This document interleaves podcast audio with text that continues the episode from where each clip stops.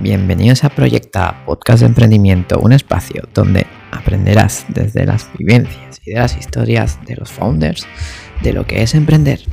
Mi nombre es Germán Giral y esto empieza ya. ¿Preparado? Buenas, bienvenidos a un podcast más en Proyecta. Hoy volvemos a, cruzar el charco, eh, nos vamos a Colombia, pero para hablar con un mexicano, con Josu Urtubay, eh, cofundador de Cubo, ¿no? Y hablaremos de logística, de emprendimiento y muchas cosas más. Muy buenas, Josu, ¿cómo estamos? A tope, Germán. Muchas gracias por la invitación. Siempre feliz de estar aquí y compartir el conocimiento. Dice que cuando compartes el conocimiento es al cubo. sí, esperemos hoy aprender al cubo, eh, Y nada, a mí siempre me gusta que, que, os presentéis vosotros. Entonces, ¿quién es Yosu? ¿En qué proyectos está? ¿Y qué estilo de vida tiene? Súper. Pues, o sea, realmente soy un adicto y apasionado del e-commerce y de la logística dio la casualidad, y siempre he pensado que tiene demasiado que ver cuál es tu primer trabajo, entonces dio la casualidad que mi primer trabajo fue en consultoría logística, entonces a lo mejor eso me dejó en ese gremio, y pues nada, luego terminé haciendo e-commerce, ¿no? Que tiene demasiado que ver con logística. Eh, soy muy afortunado porque hago lo que más me gusta, ¿no? En verdad amo mi trabajo, estoy obsesionado con él y con Cubo, ¿no? Y en mis tiempos libres soy deportista, particularmente de, pues, de, larga distancia, ¿no? De triatlón larga distancia que es Ironman, etcétera.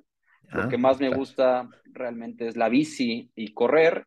Y también otra filosofía de vida que tengo es que todos deberían de algún día en su vida hacer una competencia de larga distancia, ¿no? El, reto mental que te da y sobre todo la satisfacción que tú tienes cuando cumples la meta, creo yo que es un antes y después en tu vida, ¿no? Como que te cambia demasiado el chip y te hace, o sea, te da el empowerment de poder hacer lo que tú quieras. Creo que es una experiencia muy fregona, ¿eh? Y que, y que, y que es peor, eh, emprender el día a día, llegar a los objetivos, emprender el día a día o, prepararse para un Ironman y pues llegar a la meta. ¿Qué, qué es mejor? ¿Qué es mejor o, o, qué es peor, no? ¿Qué, qué, qué cuesta más, no?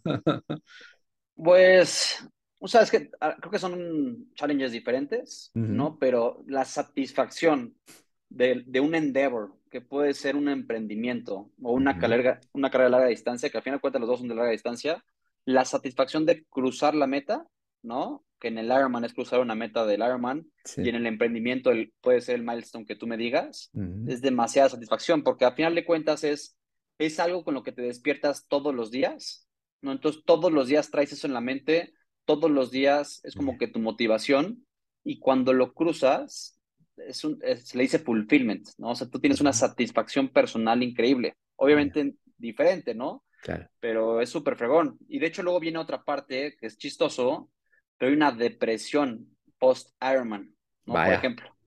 Porque quiero que te imagines que tu objetivo de vida y lo que por lo que te despertabas todos los días en los últimos 6, 12 meses, de un día a otro se va. Ya, ya acabó. entonces, como que ya no tienes un tema de motivación. Y entonces, ¿cómo, te llenas entonces, no? pues normalmente en el deporte te inventas otra, otra, otro, otro evento. O no te inventas, te inscribes a otro evento. Vale, vale, este... vale. ¿Y hay paralelismo aquí en el emprendimiento con, con esto o es totalmente diferente? Te lo tomas totalmente diferente. No, es muy similar. O sea, cuando llegas a tu milestone que más deseas, tienes que ponerte el siguiente milestone. No, al final de cuentas, de nuevo, te despiertas todos los días extremadamente motivado por lo que quieres cumplir y de cierta manera sí necesitas como que tener un foco, ¿no? De hacia dónde vas. Entonces, no, y, y así lo veía yo en consultoría. Tú tienes una situación actual que es dónde estás, luego tienes dónde quieres estar parado y a lo mejor no sabes perfectamente cuál es el camino, pero si tú sabes a dónde quieres llegar, vas a descifrar el camino. Entonces eso aplica tanto para el emprendimiento como para el deporte. Mm, interesante, interesante reflexión, Yosu. Nos has dicho que vienes de la logística, ¿no? Eh, vienes antes de, de, Cubo, de la logística. Cuéntanos un poco pues, esa experiencia previa. Sí, o sea, como tal, yo empecé en, haciendo consultoría logística. No, en una, en una boutique, una consultoría boutique en, en México. Eh, la, la, verdad, el aprendizaje que me dio y la, la, escuela que fue, me sorprende que me hayan pagado por trabajar ahí. Yo hubiera pagado por estar ahí. Es, o sea, estuve muy poco, ¿eh? estuve dos años, vale. pero el aprendizaje que tuve dos años de nuevo, es un contraste brutal, el antes y el después. No tuve la fortuna, y al final de cuentas es porque es una super escuela la consultoría, punto número uno y punto número dos, porque tocas demasiadas empresas en un corto periodo de tiempo a través de proyectos. Y esto dependerá de la persona, pero si tienes, si te gusta como a mí aprender como esponja, pues tú aprendes demasiado como esponja de muchísimas empresas. Entonces, en mi caso, tuve la, fortuna, ¿no? De hacer la red de distribución de Nike, de AT&T, de Mars Choco, de Caribe Cooler, Bacardi, etcétera, en México, ¿no? Y este, te, da demasiado conocimiento, o te da mucho conocimiento. Luego viene otro reto, porque para los que sean consultores, hay dos tipos de consultores, los que ejecutan y los que no ejecutan. Entonces, luego también, después de un proyecto de consultoría que a veces se puede quedar como alto nivel, y yo les llamo eh, proyectos de, de, se me fue el nombre, de, de, cajón, proyectos de cajón, porque te dan el proyecto, abres el cajón y lo guardas, no haces nada con él. El reto siguiente es cómo ejecutas, ¿no? Porque luego en, consultoría puedes dar un, un, cohete a la luna que al final no se ejecuta, y el reto es la ejecución. ¿Y te has llevado esta cultura de trabajo a, a Cubo? No, claro, me llevo demasiado. O sea, tengo mucho bagaje de consultor. Creo que lo único que no tengo ahorita es en consultoría, es, algo impresionante, el tiempo que tú le dedicas en hacer presentaciones a la semana es algo absurdo, ¿eh? No tienes una idea la magnitud del tiempo. Es demasiado es demasiado tiempo en hacer presentaciones, PowerPoints, eh, porque tiene que ser perfecta, todo alineado perfectamente, o sea, el mismo typeform, este, no sé, colores. Pero eso te ha ayudado, ¿no? A la hora de, de pitchear, ¿no? De, hablar con inversores, ahora que estás en Cubo y todo eso. Sí, seguramente que sí, pero yo ya no le dedico tanto tiempo a las presentaciones. Porque, o sea, al final, y depende mucho la presentación, pero cuando es sobre todo interna, dentro de Cubo, Hago cosas funcionales más que bonitas. O sea, plasmar rápido eh, el objetivo, ¿no? A nivel conceptual. Vais a lo que vais, ¿no? mucho tiempo. Sí, claro. Porque tienes casi el mismo resultado al 99%, nada más que uno está extremadamente bonito y otro no. Hacíamos unas obras de arte, ¿eh? Eso es lo único que no me llevé. Está bien. Después de la consultoría, ¿tú, has emprendido anteriormente de Cubo? ¿O qué es lo que te animó pues, a emprender? ¿Y cómo fueron tus inicios? Claro. Eh, realmente a nivel de, del tema de emprendedor, eso es algo que a mí mi papá, ¿no? Puntualmente, fue, quien me lo dejó. ¿no? Él me enseñó desde el día uno, ¿no? Él es empresario toda la vida, ¿no?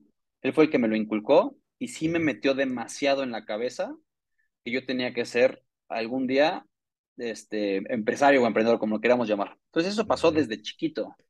Entonces, a nivel como que experiencias previas de emprendedor, pues siempre desde chiquito.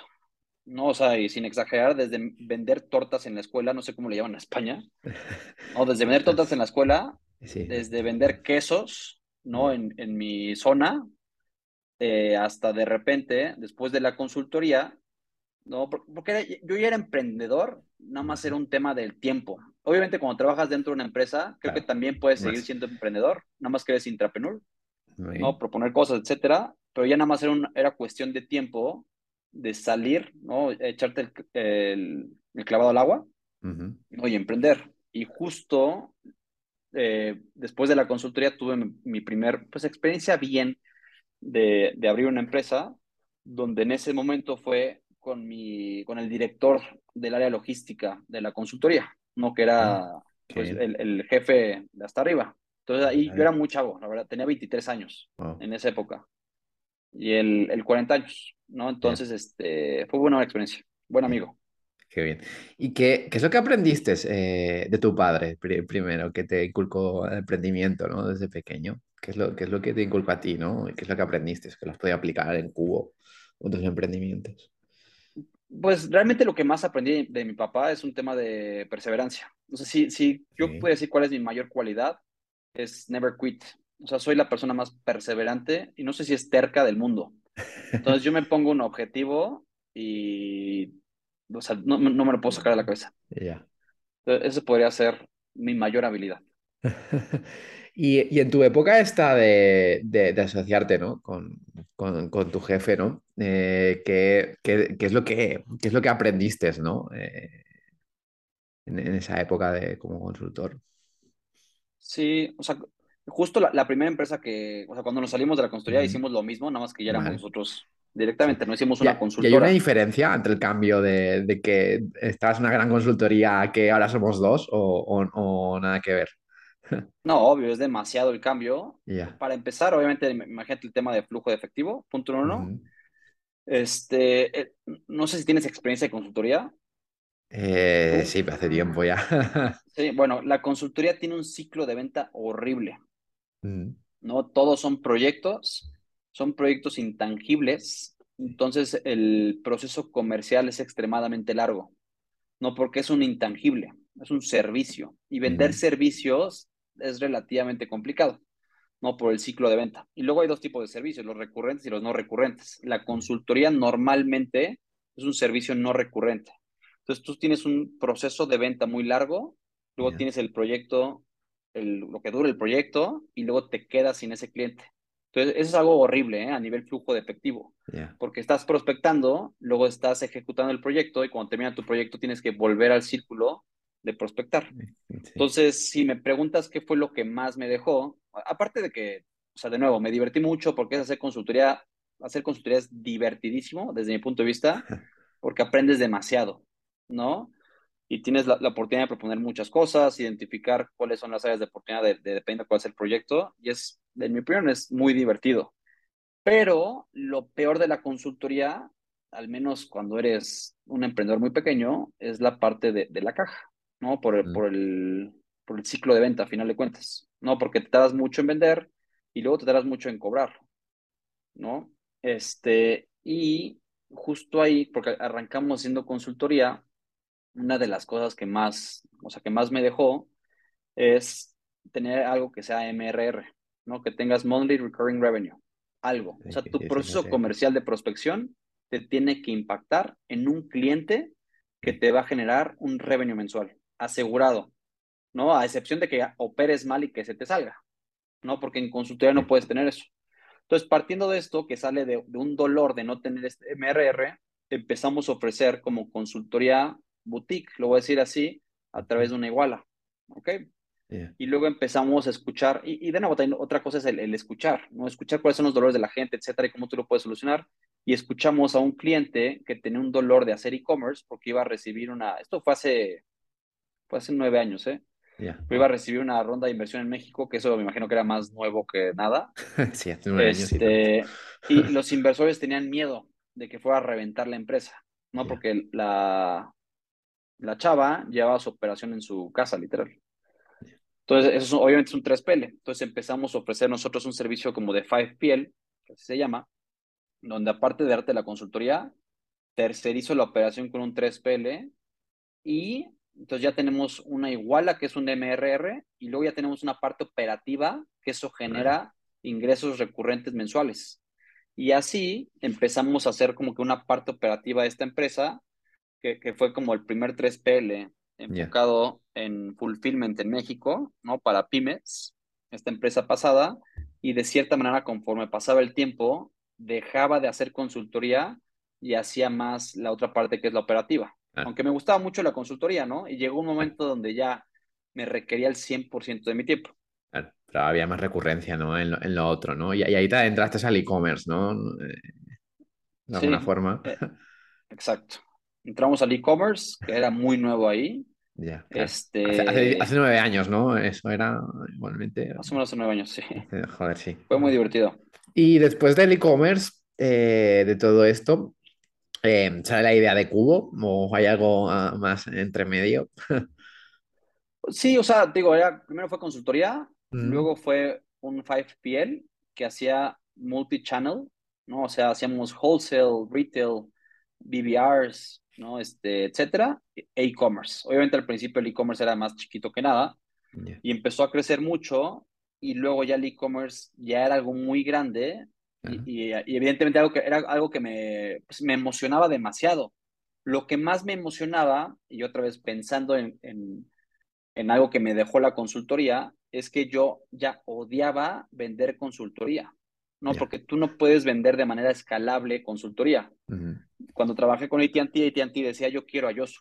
Así, ¿eh? Yo quiero a Yosu. Entonces, eso no es escalable, porque dependes de mi tiempo. Y a mí no me puede hacer copy-paste. Entonces, este, hay, hay, una cosa que se llama productizar los servicios. ¿no? Hay un libro súper fregón de eso, de, de, un cuate que productizó una agencia de diseño. Es un, un caso de éxito. Te lo mando, si quieres, te lo mando terminando la reunión pero lo tengo el libro inclusive, ¿eh? O sea, eso él lo tiene, es gratis, es como open source el libro, pero es como productizar un servicio, lo cual de nuevo es algo súper fregón, porque la consultoría o cualquier servicio que es un intangible, el proceso comercial es muy, muy complicado porque no es un producto. ¿Y por qué no es un producto? Porque no tiene un alcance claro, un timeline claro, un, este, una calidad clara y un costo claro. Ejemplo, una coca, una coca es un producto, yo te puedo vender ahorita una coca porque es muy claro lo que te voy a dar, ¿no? Es, ¿lo quieres o no lo quieres? ¿No, ¿Tienes sed de coca, sí o no? Con azúcar, ¿no? Este, la consultoría no es así, porque es demasiada, es, es, es consultiva la venta. Tienes que hacer muchas preguntas, definir bien cuál es el alcance del proyecto, quedan muchas cosas en el aire, es horrible. Y otra cosa que genera malo cuando vendes servicios o consultoría es que el ciclo de pagos es, como no es, no es tangible, no es te voy a comprar una coca, el ciclo de pagos es cuando arranca el proyecto, a la mitad, primer entregable, segundo, tercero, ¿sabes? Sí, te, lo, porque es parte del servicio. Y cuando más grande es la compañía, más largo es el pago. Exacto. Y, este, y, y, la coca es la quieres o no la quieres y el pago es de contado. No es bien, por eso es bien diferente vender un producto. Entonces, justo otra cosa, y no sé ni qué estaba hablando, pero la parte de productizar un servicio me llevó demasiado a dejar de hacer consultoría y, hacer eh, servicios logísticos, pero de manera productizada. Entonces, nosotros empaquetamos una solución donde está el alcance súper definido, está el costo súper definido, está la calidad súper definida, y eso lo que hace es que el proceso comercial sea extremadamente rápido, ¿no? Y eso, ah, perdón, me acordé. Y eso justo es lo que me llamaba más la atención del e-commerce. Porque el e-commerce nosotros lo vendíamos como un producto. Entonces el producto se vende extremadamente fácil. Y dentro de los 3PLs hay muchos proyectos que tú vendes o operaciones que tú vendes que se les llame traje, traje a la medida para cotizarte perfectamente lo que tú quieres. Y de nuevo, como que entras en un ciclo no virtuoso de que el ciclo de venta es largo, entras a un, a un modelo MRR que es muy positivo, pero no es escalable, o sea, cada venta es muy complicada. En cambio, la parte de vender un producto es extremadamente escalable. Entonces, después de hacer todo esto, eh, ves algo interesante, ¿no? Y ya es cuando empieza lo de Cubo. Eh, ¿Cómo surgió un poco pues, la, la idea de, Cubo, ¿no? ¿Y qué es Cubo? Sí, claro.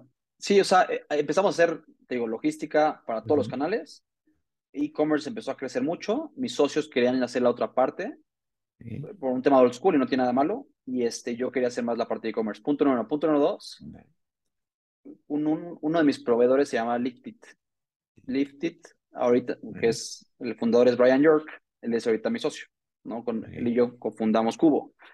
Entonces se dio la oportunidad de hablar, ¿no? A finales del 2020, como que reconectar y platicamos un poquito de Cubo. No, que Cubo es una empresa, este, evidentemente 100% enfocada en el e-commerce, punto número uno. Y punto número dos, lo que nosotros estamos haciendo es que ya no es un modelo tradicional de tripiel, donde tienes operaciones a afueras de la ciudad. Lo que tenemos es una operación adentro de la ciudad. O sea, estamos en el corazón de, de Sao Paulo, estamos en el corazón de la Ciudad de México. Y eso lo que nos da es una ventaja competitiva a nivel logístico, porque nosotros podemos entregar mismo día los pedidos de e-commerce con corte a las 4 de la tarde. Entonces, como casi nace la idea de, Cubo, ¿no? Tener una infraestructura logística que le pueda ganar a los pure players, que es Amazon, Mercado Libre, etcétera, ¿no? Evidentemente todo a base de la tecnología. ¿Para qué? Para que podamos empoderar a todos los retaileros que están perdiendo la batalla del e-commerce por no hacer buen e-commerce. Entonces, ¿tu público objetivo son pequeños e-commerce o...?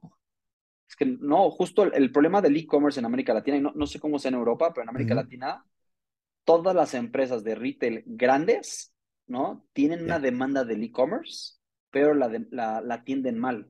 Y es algo normal. Ah, vale. ¿Por qué? Porque tú vas a su, a su almacén y su almacén está lleno de racks, está lleno de montacargas, ¿no? Y es un músculo logístico extremadamente diferente al e-commerce. No ves sus 3PLs y sus 3PLs están enfocados en hacer B2B. Les pides hacer e-commerce y les duele. Ya. Entonces, cuando tú quieres ponerte a competir contra Amazon o contra el e-commerce que sí lo hace bien con esta infraestructura, siempre sales perdiendo. No seas chiquito, mediano, grande. No, la solución de Cubo es para todo tamaño de empresas, no para todo, es a partir de 100 envíos al mes realmente. Desde mi punto de vista, abajo de 100 envíos al mes, tu problema no es la logística, tu problema es que no vendes. Entonces tienes que, que hacer lo que sea para vender más. Ya cuando empiezas a vender mucho, te empieza a doler la parte operativa. Pero antes de eso no es tu problema. Y tenemos clientes muy grandes, o sea, empresas bueno. No enormes de más de 500 puntos de venta, etcétera, donde nosotros somos, pues evidentemente su tienda principal, porque somos su tienda online, somos la tienda que más vende, que más inventario tiene, y nada, somos, somos.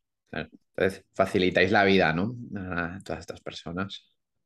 sí, o sea, son demasiadas cosas, ¿no? A mí algo que me encanta del negocio también, es que es una relación muy ganar-ganar, ¿no? O sea, yo gano cuando mi cliente gana. Si mi cliente pierde, yo pierdo. Es así de transparente, ¿eh? Cuando haces una, una comparativa, Blockbuster tenía un negocio ganar-perder. No sé si tú sabías, pero el PNL de, de, Blo- de Blockbuster, ¿no? Su EBITDA era exactamente el mismo monto que las multas. Entonces, su negocio era ganar-perder. Ellos ganaban cuando su cliente perdía.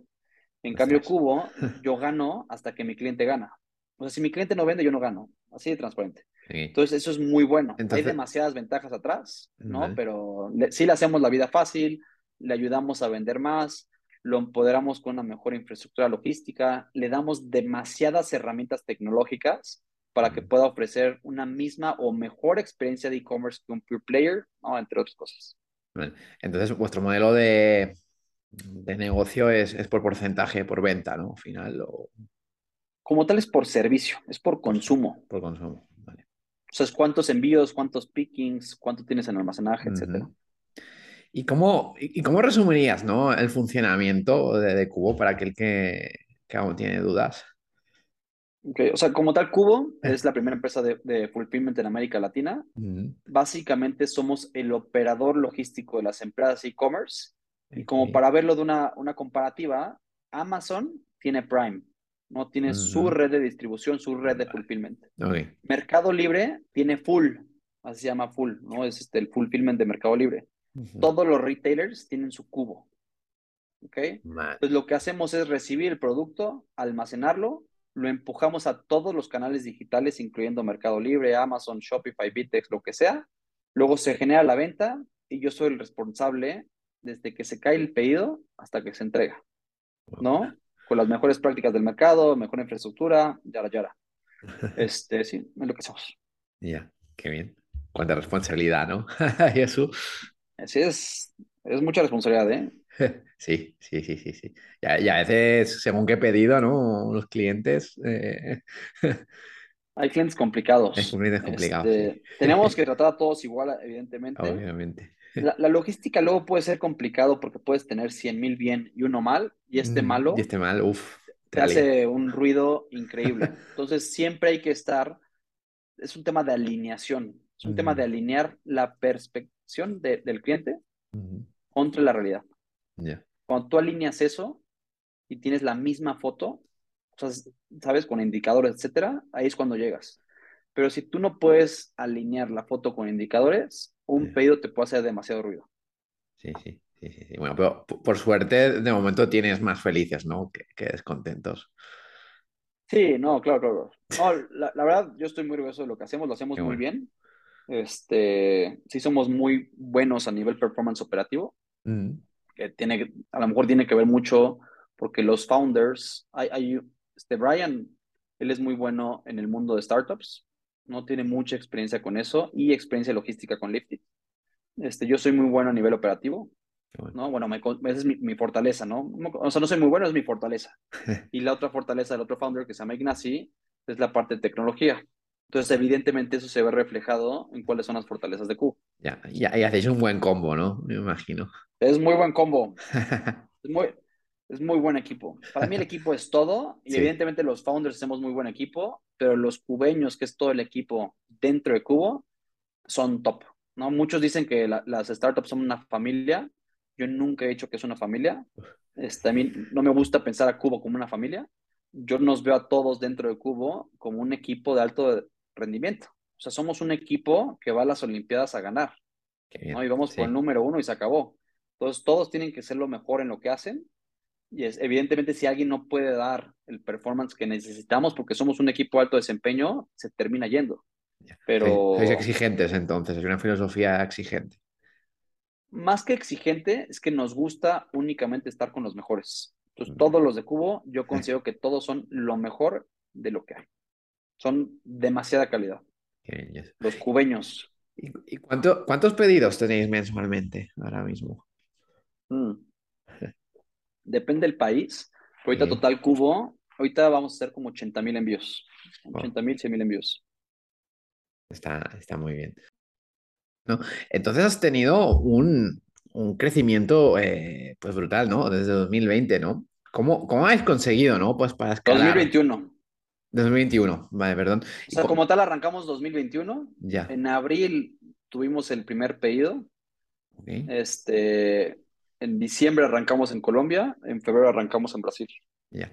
¿Y, qué se siente, ¿no? Al conseguir el primer pedido? Porque seguro que te acuerdas, ¿no? Hasta dónde estabas. Sí, fíjate que no, no fue, para mí era un given que lo íbamos a hacer. Ok, Ese- no, no, o sea, no, no fue, no fue especial. Creo que me emocioné más cuando arrancamos el primer pedido en Colombia, Ok, ¿no? porque eh, ya, porque era más validar, ¿no? Que, que, que esto tiene sentido en otro país. o- Es que el tema de escalar y replicar, Sí, e- ese es un reto, punto número uno. Punto número dos, que la tecnología que construyó el equipo pudiera funcionar para más de, en- bueno, para más de un país, ¿no? Para N países, Ujú. eso igual es un, un super milestone, ¿no? Y que sea lo suficientemente robusta. Entonces, eso, eso fue algo que me encantó. ¿Y cómo, cómo es el escalar tan rápido, ¿no? Y, y, pues replicar. ¿Nos puedes dar ahí algunos tips, algunos consejos, ¿no? Para que emprendedor, porque no, no es lo normal, ¿no? Que alguien empiece en 2021, ¿no? Y esté a vuestros números, ¿no? Tiene mucho que ver con eh, este Brian, Eh, que es co-founder también, él tiene mucha experiencia con eso, ¿no? Entonces tiene que ver demasiado con él, obviamente. Él Viene de en emprender otra startup, eh, pues grande, Brian.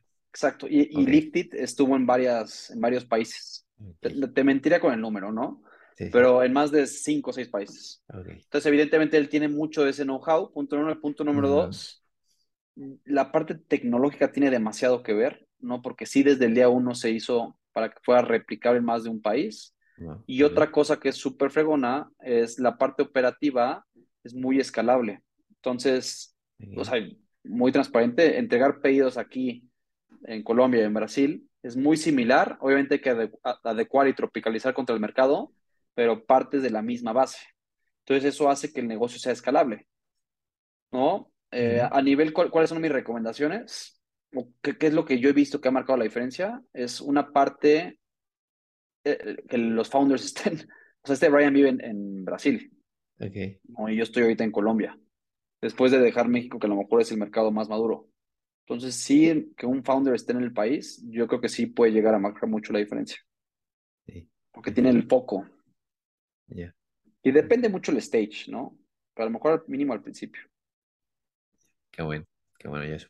Y bueno, cambiemos de tema, ¿no? Vayamos a momentos, Josu. ¿Cuál ha sido tu mayor momento de incertidumbre dentro de, de Cubo? Claro. Mm, es que no, no sé si de cubo, pero a nivel como que emprendedor, sí- siempre hay momentos de, in- de incertidumbre. Depende mucho del stage de la compañía. O sea, por ejemplo, en otra empresa, que fue la primera que, que fundé, era 100% bootstrap, ¿no? Ya, 100%. claro, Sin un peso de, de consultoría.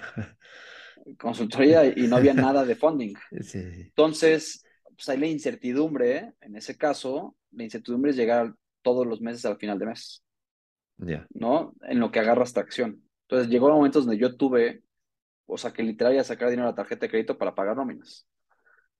No, entonces, eh, o sea, vendí mi coche, bla, bla. O sea, nada Sí, que nadie, nadie no haya hecho, ¿no? Eh, Pero hay la incertidumbre a llegar al mes, mes con mes. No, ya cuando tienes un negocio rentable y tú sabes que todos los meses vas a llegar al final de mes, Sí, ya cambia, ¿no? Cómo es el juego, sí, ¿no?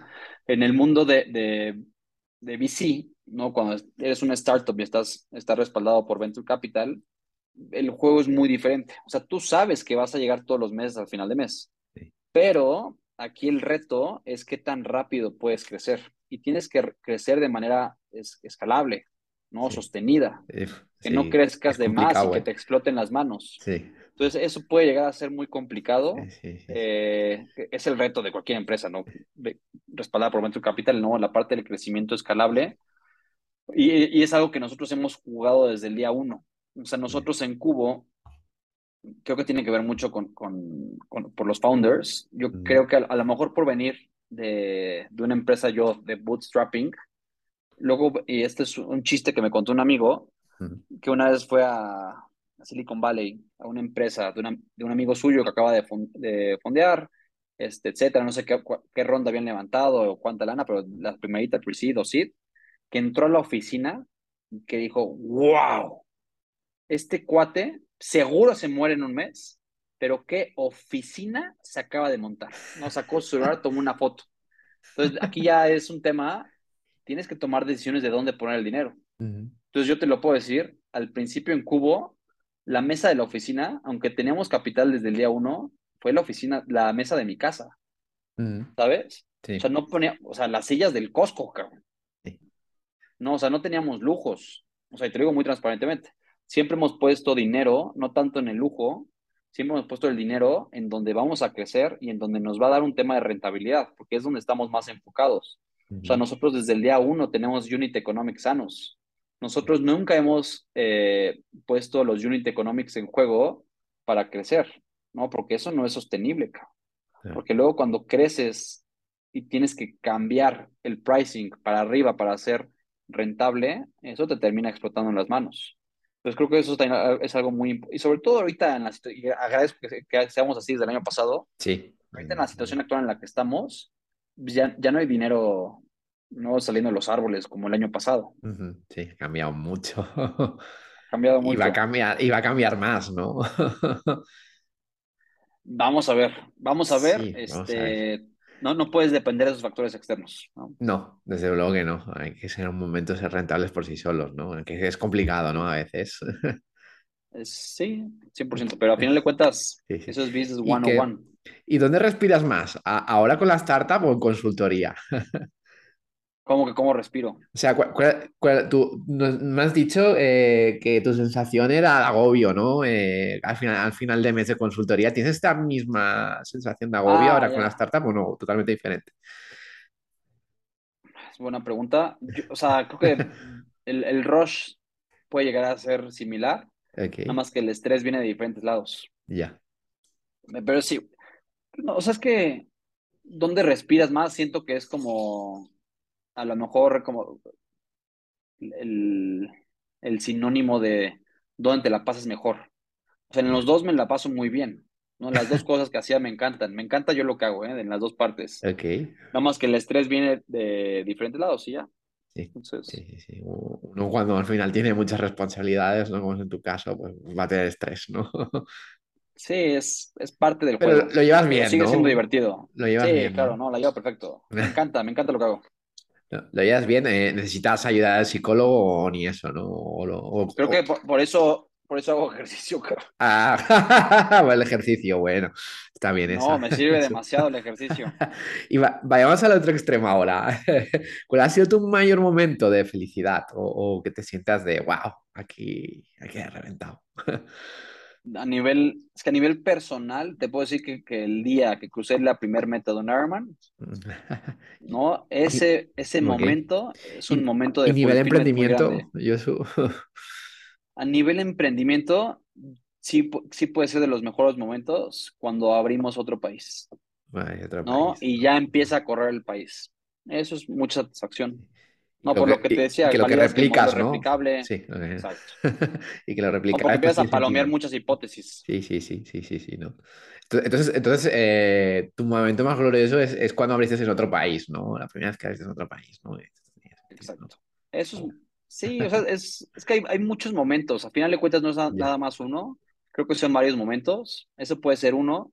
Otro que también, y seguramente todos los que son emprendedores lo saben, pero cuando tienes una buena contratación y dices, qué chingón que se subió esta persona al equipo, eso es demasiada felicidad también. Sí. O sea, de que agradeces que está esa persona contigo. Eso también es algo que valoro demasiado.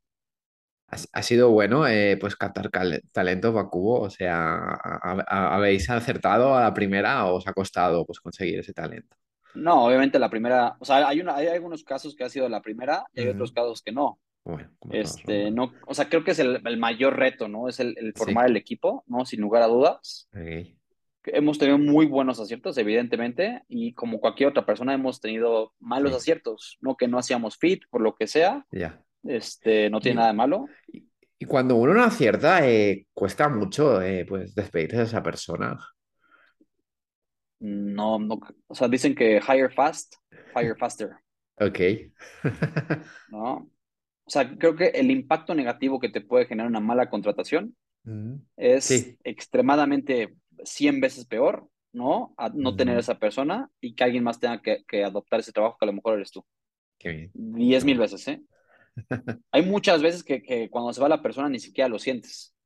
Ya. ¿No? Ya, Sí, sí. Y muchas veces hasta el equipo lo agradece, ¿eh? Porque de nuevo, si tú eres un equipo de high performance claro. y hay una persona que es low performance, como das una muy mala señal al equipo. Ya, bueno, está bien que lo tenéis así de filosofía, ¿no? Y hablando de, de, tu sector, ¿no? ¿Qué, ¿Qué, es la logística? Hay grandes oportunidades de negocio dentro de la logística, bueno, aparte de Cubo y todo eso. Si crees que ahora Latinoamérica está en crecimiento y va a haber un mercado aún más grande, ¿no? De, de, de los próximos años. Claro. Y, y, es un sector que aún falta mucho por digitalizarse en Latinoamérica. ¿Qué retos hay, no? Es que la, la, parte de digitalización no es únicamente de la logística. O sea, hay 10.000 y un verticales que tienen que digitalizarse en América Latina, ¿no? En general. Okay. O sea, hay 10.000 áreas de oportunidad. Nosotros muy puntualmente estamos en un nicho que es el e-commerce, ¿no? Yeah. B2C. O sea, estamos en ese nicho, estamos empezando con la parte de B2B, por ejemplo, pero estamos en un nicho. Hay 10.000 cosas a, a, digitalizarse. Oportunidades América, en América Latina, hay las que no te imaginas. Sí. para aventar para arriba. No es este. O sea, es, depende con qué lo, cómo lo ves, ¿no? Pero uh -huh. puede ser algo bueno o malo, ¿no? Yo lo veo como algo bueno a nivel Sí, oportunidades. oportunidad. A lo mejor algo malo a nivel región, porque desafortunadamente sí, América Latina es una región muy pobre. Eh, creo que todo el tema de Venture Capital y, y la, la fiebre que estamos teniendo ahorita con una connotación positiva de startups es algo muy positivo para la región, Sí. porque trae capital, punto número uno. Entonces eso desarrolla la región. Otra cosa que pasa positivo es que no tienes más o no tienes tanta fuga de talento, ¿no? Porque la gente se queda en América Latina e inclusive tú traes personas o talento de otros países a América Latina, Mm. lo cual es muy bueno. Este, empiezas a innovar, ¿no? Y la innovación a final de cuentas es lo que genera riquezas, ¿no? El otro día lo veía y el, el 10% del GDP de Estados Unidos es de tecnología, ¿no? Y en América, en México, el GDP de servicios es menor al 3%, servicios. Y luego de ahí tienes que sacar servicios tecnológicos. Entonces ha de ser todavía menor al 1%. Nada más como para poner una comparativa. Entonces, a final de cuentas, todo lo que está pasando ahorita en la región, sin lugar a dudas, va a ser un parteaguas de hacer rica la región. No todo lo que estamos haciendo, todo lo que estamos dentro del ecosistema, la competencia de Cubo, los de FinTech, quien sea, va a impactar positivamente a la región en 10, 20 años, no por todo lo que acabo de mencionar. Entonces, este, hay demasiadas cosas que innovar, no hay demasiadas cosas por hacer y todo eso, sin lugar a dudas, va a tener un impacto a la región extremadamente positivo. De la parte de la logística, hay, sí hay mucha área de oportunidad, nada más que depende mucho en qué cadena lo quieres ver. Por ejemplo, a nivel última milla, la camada de empresas de última milla ya fue hace tiempo, ¿no? En, la, en 2021 fue la camada de fulfillments, ¿no? Como que todas nacen al mismo tiempo. Y todo nace, la parte de última milla nace porque no sé cómo sea el correo postal de España. ¿Es bueno o es malo? El correo postal, eh, la- las cartas, dices. eh, el correo postal del gobierno.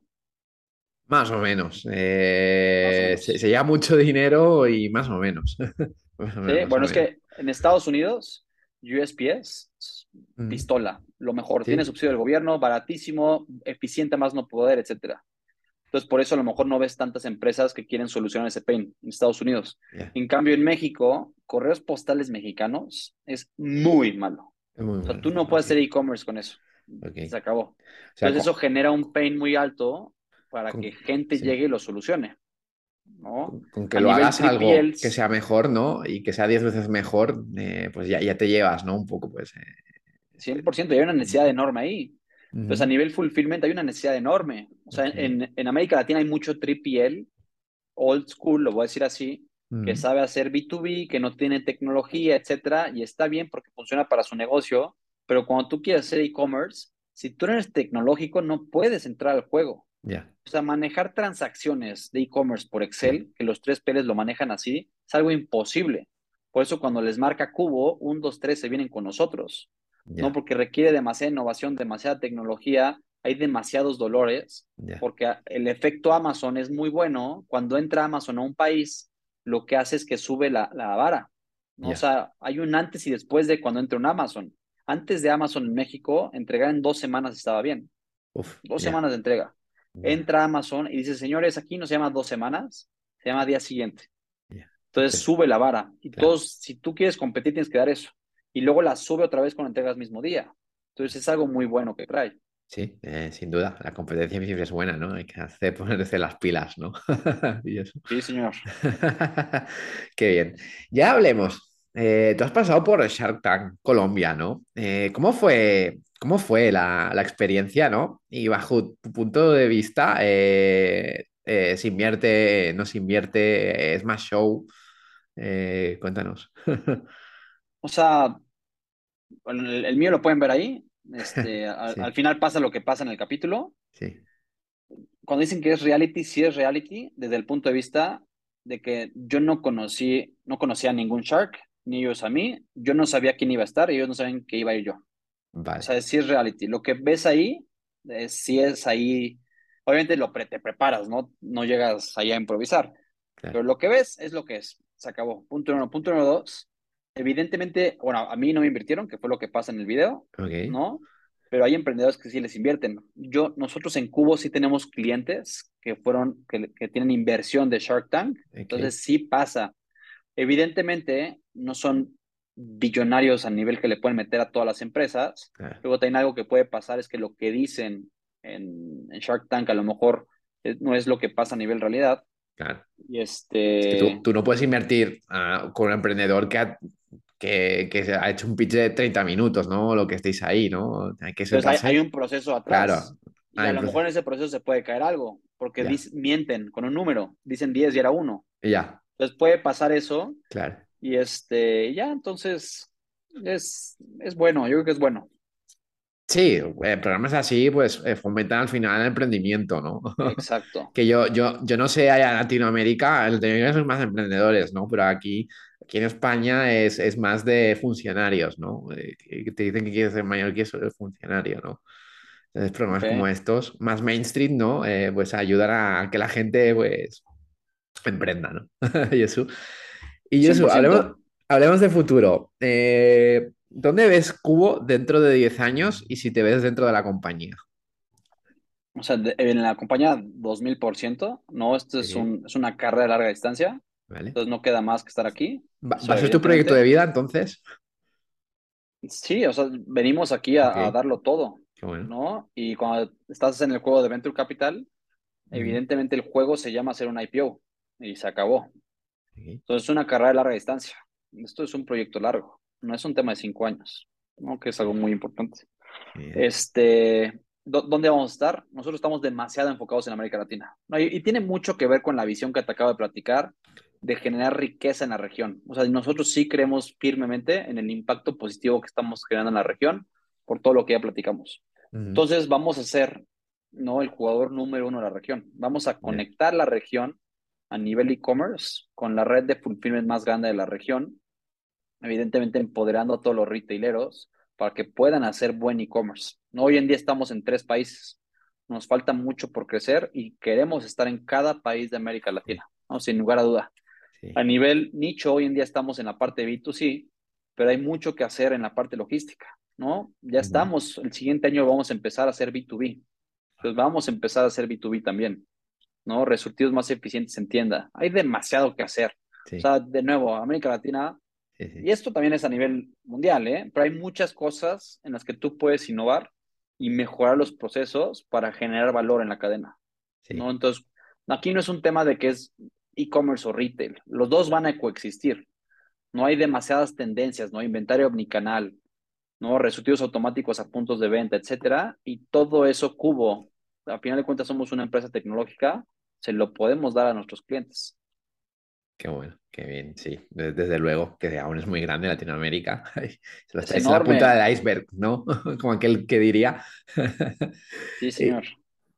Y Josu, ya, perdón, eh, ya llegamos a la última pregunta. Eh, ya es más libre. Es que quieres dar unos últimos consejos a los emprendedores que nos escuchan, eh, algún libro, alguna serie, algún podcast, lo que tú quieras, Josu.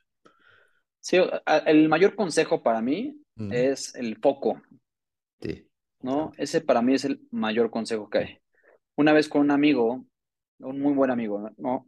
Fuimos un desayuno y me acuerdo que estábamos platicando de la empresa anterior en la que estaba que hacíamos de todo, trajes a la medida, e-commerce, todo, ¿no? Y, y, su feedback en esa sesión, o sea, es obviamente el, resumen, pero es foco, una cosa, haz una cosa, hazla extremadamente bien, y eso cuando tú lo haces así de bien, empieza a crecer brutalmente. Porque cuando te enfocas en una sola cosa, eso hace que domines el tema, hace que domines al cliente, hace que tengas una operación extremadamente buena, ¿no? Etcétera. Entonces, una primera cosa, sobre todo los emprendedores, porque cuando empiezas, de cierta, y depende mucho de lo que estás empezando, pero como que tienes que estar haciendo muchas cosas como para estar testeando varios nichos dentro de tu nicho, pero cuando encuentres el nicho que es el correcto, foco en ese nicho y a tope. No, eso es como una primera cosa. Luego la segunda, evidentemente, es la parte never quit. O sea, ser emprendedor depende mucho quién es, o sea, si estás, si eres solopreneur o tienes founders, pero puede llegar a ser muy solitario. ¿No? Entonces, algo bien importante es, o sea, la, parte de never quit, ¿no? O sea, va, a haber muchos altos y bajos, pero creo que el endeavor, ¿no? De hacer esto es extremadamente bueno, ¿no? Y a lo mejor no es para todos, pero para los que están, todos hemos pasado por situaciones malas y quien te diga que no es un mentiroso, ¿no? O sea, no te sientas único porque estás sufriendo, todos hemos sufrido, ¿no? Y este, y nada, es nada más echar para adelante. Sí, y a nivel lo que decías de libros, creo que de nuevo depende mucho del stage. Para mí, cuando pensaba en, la parte de, de, bootstrapping, hay un libro que se llama Build to Sell. Entonces, este, es, es, como un mindset que tiene que ver también demasiado con la parte de foco, pero en cómo tú puedes ser una máquina, ¿no? Que es una compañía que genere dinero, ¿no? E, evidentemente el libro dice Build to Sell, que es como para que lo puedas vender, pero eh, el impacto positivo de cuando tú tienes algo para vender, quiere decir que es una máquina que funciona perfectamente. Entonces, a lo mejor puede ser tu lifestyle business, pero ya lo tienes built to sell y eso te genera demasiadas cosas positivas. Es como nada más como, como un, mindset que puedes tener, que parte mucho del foco, etcétera, cómo tú construyes una máquina comercial, cómo tú construyes una máquina operativa, etcétera, que no dependa de ti. Y la otra parte, eh, otro, otro libro que puede ser muy bueno no sé, pues hay 10.000, ¿no? Pero, y de nuevo, depende mucho el stage. Sí, sí. Pero a nivel, y creo que esto a, lo mejor bueno, aplica también para las pymes, pero, pero para una startup, ¿no? Yo, de nuevo, neta, el reto más fuerte es armar el equipo. ¿No? Y, y, depende mucho cada persona. Hay, hay emprendedores que vienen de una experiencia profesional muy larga, que tienen ya mucho conocimiento empírico que fueron adquiriendo a los, a los años, este, que tuvo mucho coaching de mentores, de sus jefes, etcétera, que ya saben cómo construir equipos, ya saben este, cómo, cómo ser manager, etcétera. Pero hay muchas personas que pueden empezar su empresa a los 20 años sin, con cero conocimiento y este puede ser un reto muy grande. Y hay un libro que se llama Multipliers, ¿no? Que es este, o sea, cómo tú haces que todo tu equipo sea exponencial a nivel resultados. Entonces ese también es muy bueno. Pero bueno, hay, hay N, ¿no? Pero va por ahí mi, mis consejos. Sí, sí, eso. y never quit. Sí. Sobre todo, es que el, el- el de foco al principio es muy difícil, ¿eh? Es muy difícil cuando empiezas a emprender. eh, es un buen consejo. Y, Es y muy difícil. es muy Y difícil. al principio a lo mejor no es necesario estar foco, pero el foco es cuando ya encontraste la mina de oro, te tienes Ya. que enfocar nada más en esa mina. Uf, Al principio, cuesta. cuando no tienes una idea dónde está la mina de oro, Sí, tendrás sí. que picar Sí, piedra en tienes muchos que picar piedra en muchos lados. Sí, sí, sí, totalmente, de acuerdo. Sí, sí. Pero cuando lo encuentras cuesta, ¿eh? Cuesta, porque a los emprendedores nos viene una idea, ¿no? Queremos, queremos investigar y cuesta a veces. Exacto, Y sí, 100%. y sí, es verdad, es verdad. Yo que he entrevistado a muchos emprendedores, lo- los, que, los que son, los que llevan años en todo eso, de cuando empiezan a aprender otra cosa, lo hacen a una velocidad de crucero increíble. Claro. Eh, Te asombra. Sí, Tu- sí, tu- entonces, Tuve, tuve po- hace poco al, a- al CEO de, de Pomelo y, y te asombra lo que ha hecho en un año y medio prácticamente, ¿no? Pero porque, porque ya ujú, viene un bagaje, ¿no? De, de varias startups. Y ya saben, ¿no? Un poco a lo que va, ¿no? Así que bueno. No, a fin de cuentas es un tema de experiencia. Sí, sí, sí, ¿no? total, La experiencia da mucho. totalmente, totalmente. Bueno, Jesús, pues hasta aquí queda el podcast. Antes de despedirnos, eh, ¿cómo, cómo te podemos encontrar? Eh, redes sociales, página web de Cubo. Sí, o sea, como tal, Cubo es cubo.com, cubo con. W. Y con C, porque hay uno en España, estoy, hay uno en España que es, que es con K, con C. exacto, es Cubo con C. Y Sí. fíjate que, que se llama, se llama Eric, creo que es el Eric de Cubo. Eh, no sé. Bueno, conozco los de Cubo España. Ok. Es chiquito el mundo, Sí. buenos tipos. Eh, pero sí, es Cubo con C, con W, Sí. es la página de Cubo. Y nada, y yo estoy en LinkedIn como Josu Kurtubay. Seguramente voy a ser el único Josu Kurtubay porque es un nombre muy Sí. raro. Sí, sí, es un nombre raro. Pero nada, ahí me pueden buscar y soy bastante activo. Sí, Eh, me encanta platicar. No, de nuevo, yo creo que la única cosa que tú puedes dar en esta vida sin perderlo es el conocimiento. Sí, Si yo te doy mi celular físicamente, me quedo sin celular, o mi laptop, o cualquier cosa física. Pero si yo te comparto mi conocimiento, lo tenemos los dos. Entonces, Sí. cualquier cosa que alguien quiera platicar, siempre feliz Sí. de colaborar. Sí. Do- Doy fe que, que contesta, ¿eh? Por LinkedIn. Jesús. 100%. Doy fe, doy fe, estoy 100%. Pues nada, eso ha sido un placer. Antes de despedirnos, recordar a la gente que si os ha gustado este podcast, que lo comparéis con el emprendedor y nada, seguiremos Cubo de cerca, ¿no? Que, que aún estéis en la punta del iceberg, ¿no? Hay que expandirse por toda Latinoamérica, ¿no? Falta mucho. Falta mucho. Qué bueno. No. Pues nada, muchas gracias, Germán. Hasta la próxima. Hasta la próxima.